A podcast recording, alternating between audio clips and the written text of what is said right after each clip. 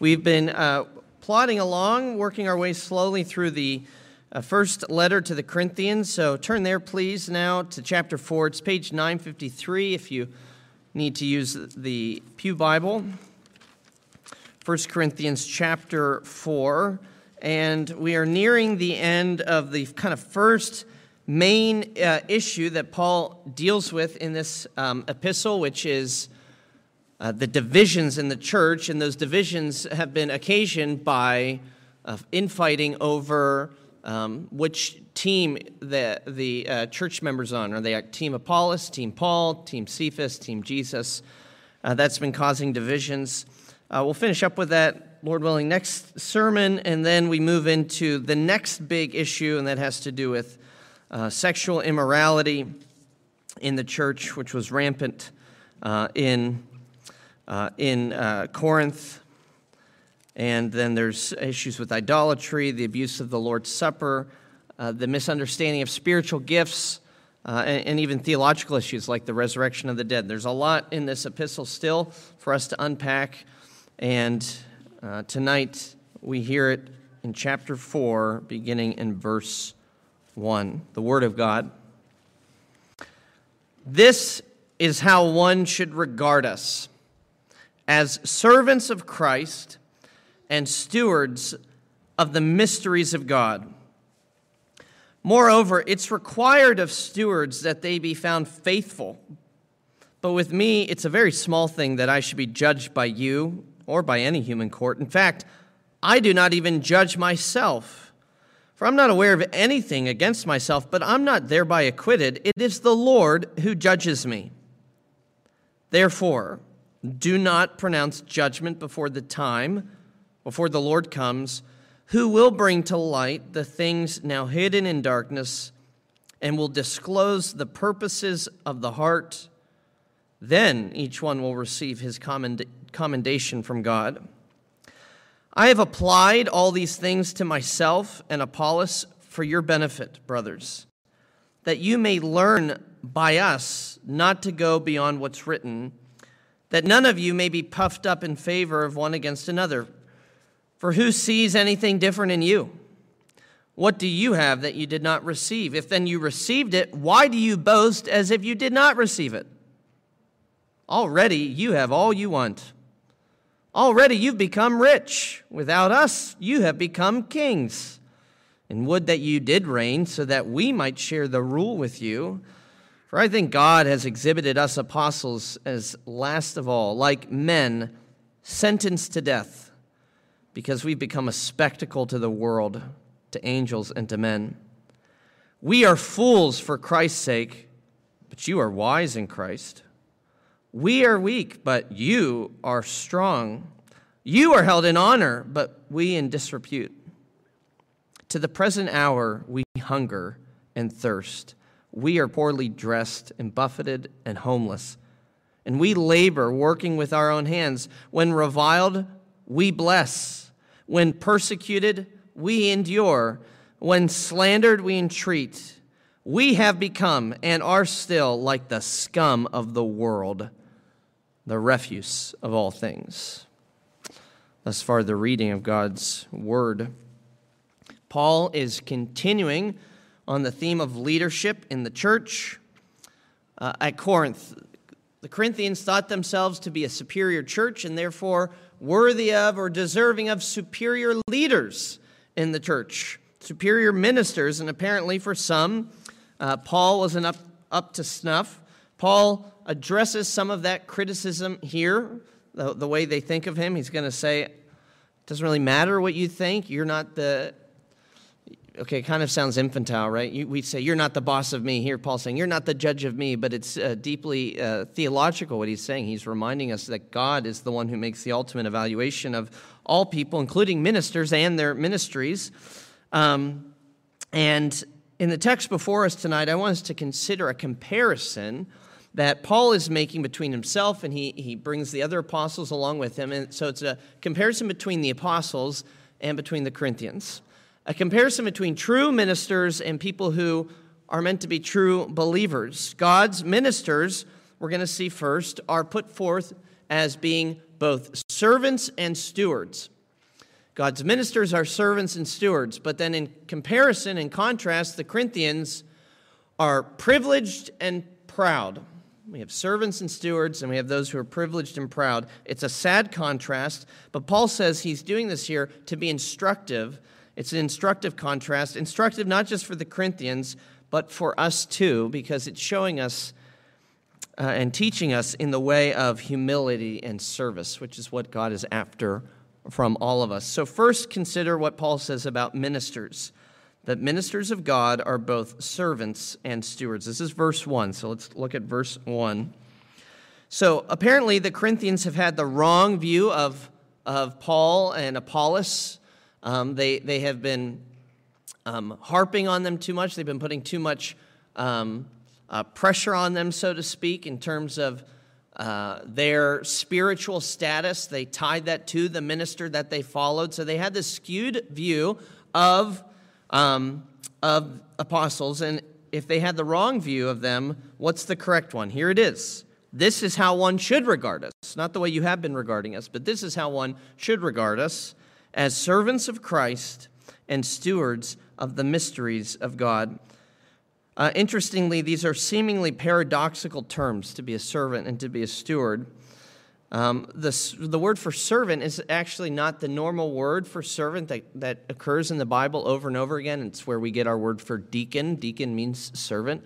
But this is a different word, and it's a word that actually comes from uh, the, the nautical world, and it means an under rower uh, or an under oarsman um, somebody uh, who worked in the, the stinkiest part of the ship underneath everybody else, unnoticed by others. Uh, and then that word then was used uh, later of domestic workers, uh, referred to service of the uh, lowliest kind. It's surprising, is it surprising that, that Paul would use such a term to describe what service and ministry was like? Just consider what he's going to say in a few verses. Let's look uh, what he says in verse uh, 9. I think God has exhibited us, apostles, last of all, as though we're men sentenced to death. We're a spectacle to the world, to angels, to men, to everybody. We are fools for Christ's sake. 11, uh, verse 11 To the present hour we hunger and thirst. We are poorly dressed and buffeted and homeless. And we labor, working with our own hands. He's saying, we, you know, he's, he's um, uh, bivocational. I, I, my, my, my work as a, as a minister isn't even uh, uh sufficient enough to help me uh, meet, uh, make ends meet, so I labor and work with my own hands. And he goes on to say, we're reviled, persecuted, slandered.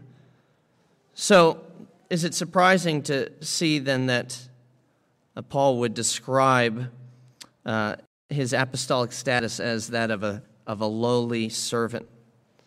So, what's the issue here? The issue is that the Corinthians are treating the apostles like celebrities. They would wear their jersey, right, if they had one. That's, that's what it's like. They would come in with a jersey that said Apollos on the back, uh, if they could. Uh, but Paul is saying, uh, no, we're just lowly servants. In fact, we're underneath all the other servants. We're in the bottom of the boat. And on top of that, we're not well fed, we're not well housed, we're not even well dressed. It's a far cry from certain people in ministry today, in certain um, circles of the Christian world.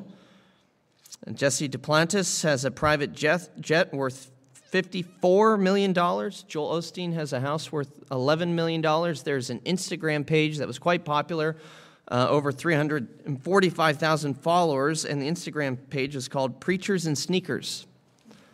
And uh, what the administrator of this page would do is take a screenshot from a live stream of uh, a celebrity pastor would zoom in on their sneakers and then find them online and would tell you they bought these sneakers for and it's usually $5000 $6000 or they bought this jacket that they're wearing for $2500 And what does Paul say? We're poorly dressed. We're poorly dressed. Uh, Paul says uh, we don't want anything to get in the way of the message. That's Paul's main concern. Uh, of course, let's not miss the dignifying claim that Paul makes. They are not just under rowers, they are not just underlings, they're not just servants. What does he say? We are servants of Christ.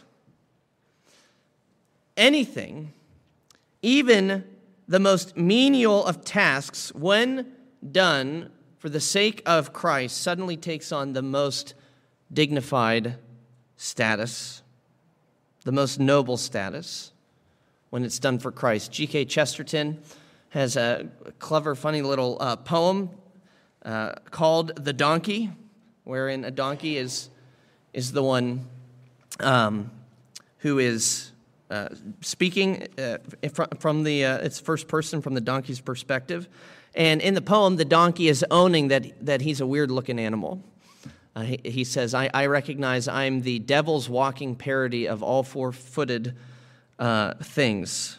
But then the last stanza there's four stanzas. The last stanza has a twist where the donkey says but I, I have had one great moment. He says for i also had my hour one far fierce hour and sweet there was a shout about my ears and palms beneath my feet. You see, the donkey recognized that that moment where I got to be a donkey for Jesus, where I got to be a beast of burden for Jesus, when he's the burden, it's not a burden at all, but it's, it's a blessing. To be a servant of Christ isn't anything that's lowly at all. Uh, it would go well for us the sooner we learn the lesson too. The most exalted position that you can occupy in this life is at the feet of Jesus. The most exalted position you can occupy in this life is at the feet of Jesus.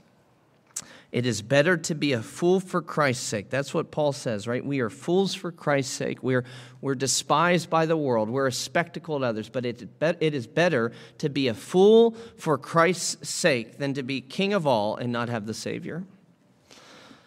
There's another dignity given to the apostles in that they are stewards of the mysteries of God. Here's where the paradox comes in. They are these servants, but then they're also stewards. A steward was someone charged with running a house. So Paul says, on the one hand, we are these, these under rowers, but in the next breath, he says, we're stewards, we're the managers. And what do they manage exactly? Uh, the gospel. That's almost always what Paul means when he talks about, um, uses the term mystery. Uh, could there be any charge more precious and privileged than a faithful stewarding of the message of salvation? Verse 2, what does he say? It is required of stewards that they be found faithful. So, true enough, the apostles had a high um, standard to meet. They had to be faithful in their calling, but that faithfulness is determined not by the Corinthians, not by the Corinthians, not by the people sitting in the pew at Corinth, but by not even an elder board, nothing like that, not by a presbytery or classis, but by the Lord Himself. It is the Lord who judges me, Paul says. And so the Corinthian church is being told here on the one hand, don't condemn us, but also don't, you know, freak out about us. Don't eulogize us. Don't think we're all that. Leave that to the Lord.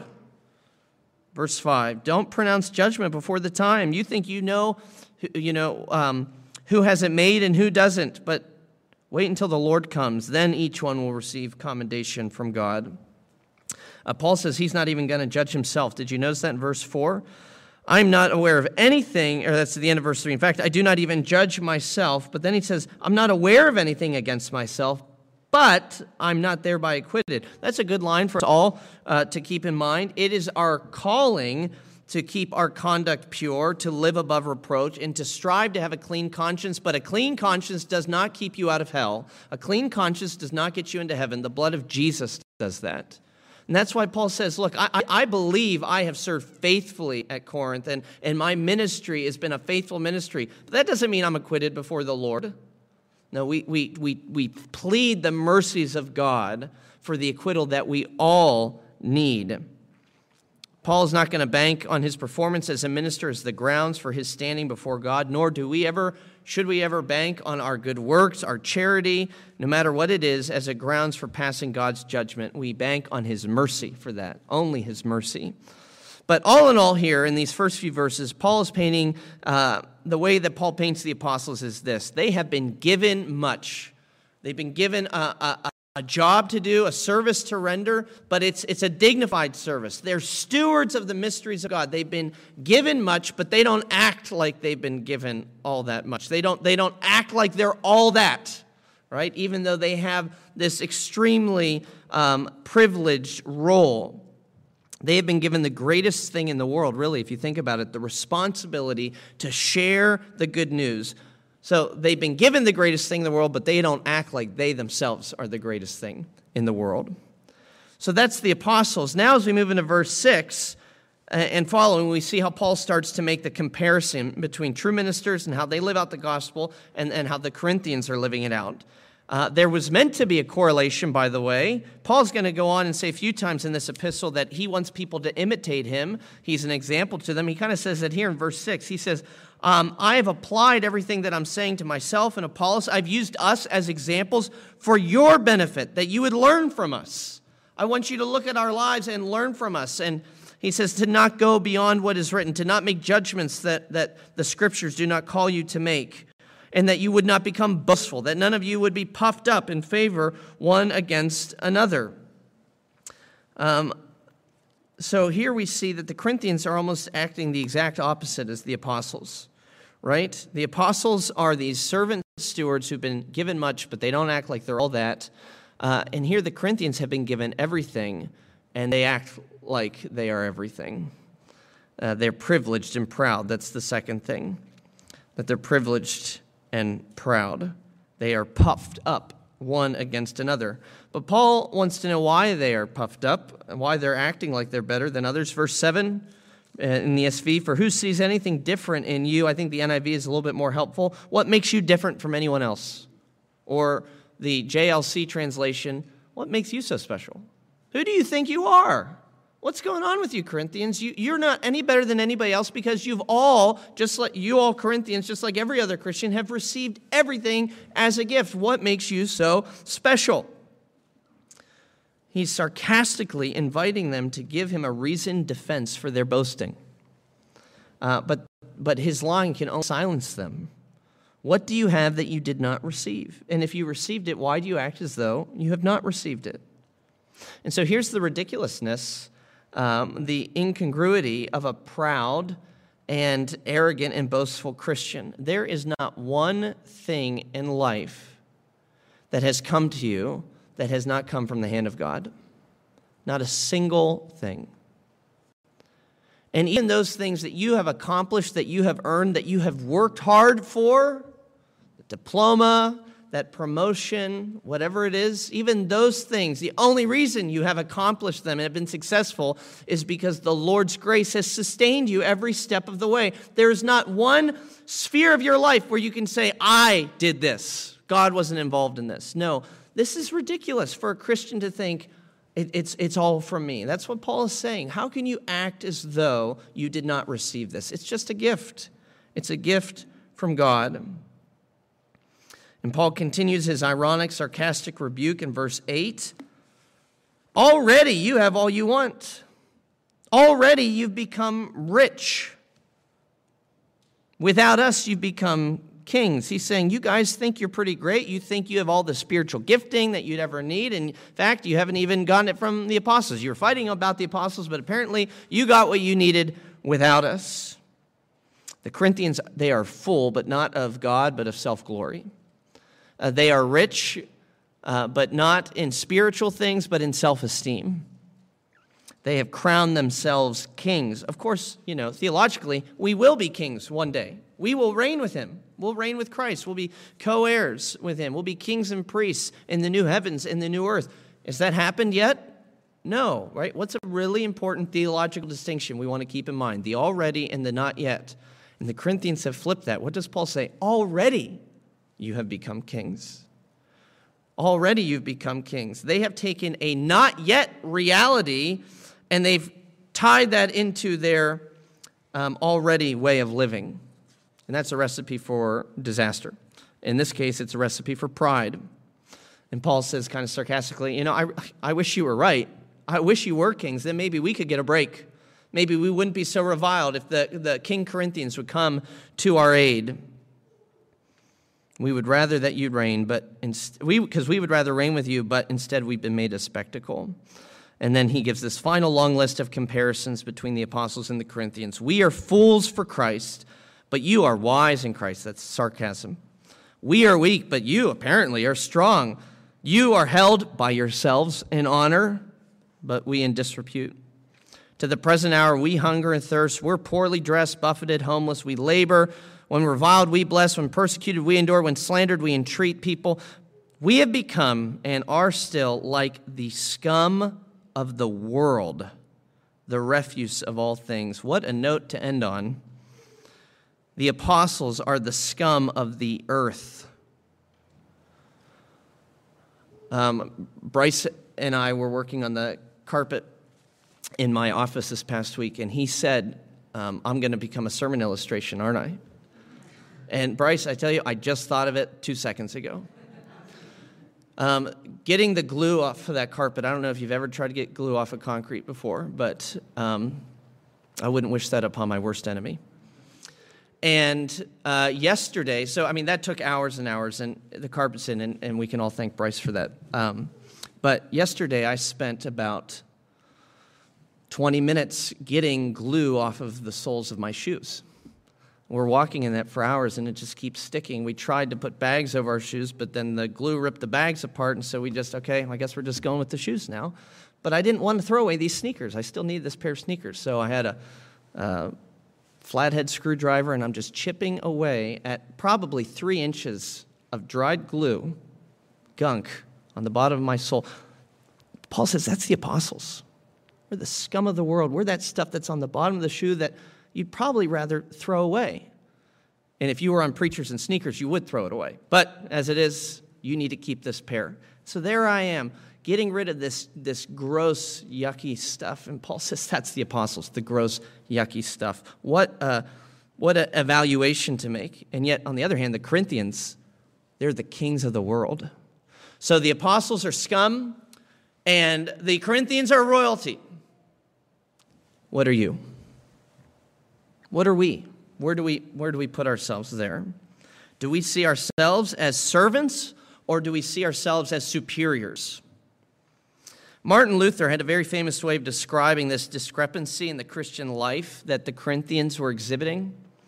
Uh, he called it living by a theology of glory. Maybe you've heard that before, a theology of glory. And according to Luther, theology of glory uh, emphasizes human achievement, success, and power in the here and now. And that's what Luther saw in the Roman Catholic Church as he looked around um, and saw the extravagance of the, the cathedrals and the palaces and the whole almsgiving system. Um, he saw that they're, they're living for the here and now. They're all about attaining glory now. Uh, and he thought that was antithetical to the gospel. Instead, he said, We're called to live according to a theology of the cross. So those are the two uh, competing theologies a theology of glory on the one hand, or a theology of the cross, where he says we should operate according to the principles of humility that were preeminently displayed on the cross when God himself took on flesh and hung there naked before a watching world, where, where God himself became the scum of the world and the refuse of all things.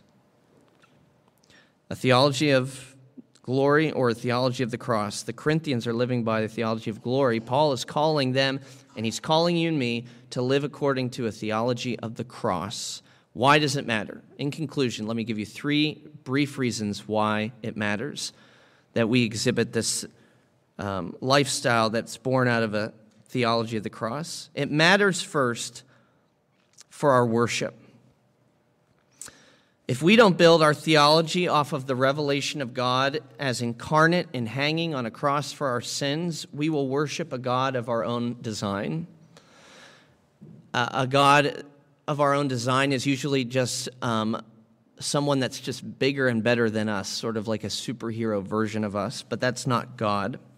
To worship a bigger, better version of ourselves is not God. God is so much bigger and better than us that he often does things that we think are beneath us. Think about that for a second.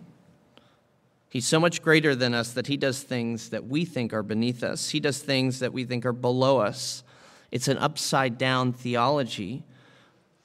But the New Testament says the way you glory in, God, and Paul says this in Galatians, is to glory in the cross. To glory in the cross. God was lifted highest at the lowest point. He was lifted highest at the lowest point. And if you don't get that, then you're not going to worship the right God, or you won't worship God in the right ways. As Luther said, God can only be found in suffering and in the cross. So we need to have this humility for our worship. Secondly, it matters for our walk, that is, for our Christian life, our relationship with the Lord, and and with others. Uh, our sanctification, this matters. If we want to grow in the grace and the knowledge of the Lord Jesus Christ, then we need to see him for who he is. And he is one who took on the form of a servant, a lowly servant. And what does he say uh, to us who are his followers? The servant's not greater than, than his master. And our master took the form of a servant. So that's where we are too.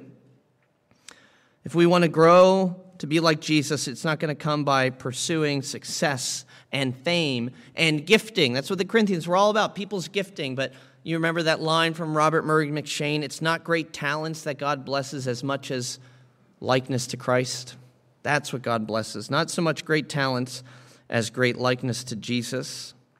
So we won't be conformed to Christ if our lives are not shaped by the cross. Ease and comfort do not describe Christ's likeness as much as Paul's terms of refuse and scum and being reviled and slandered and persecuted. Sanctification must start in humility. I want to read you Matthew Henry's great insight at this point in 1 Corinthians, and as this applies to how we change our walk with the Lord. Listen to what he says Those do not commonly know themselves best who think best of themselves. Let me say that again. Those do not commonly know themselves best who think best of themselves. So if you think you're, you're the greatest thing since sliced bread, then you don't know yourself. The Corinthians might have reigned, and the apostle with them, if they had not been blown up with an imaginary royalty. Note, pride is a great prejudice to our improvement, to our sanctification. Pride will kill your sanctification. Now, here's the final line he is stopped from growing wiser or better who thinks himself the height, not only full, but rich, nay, a king.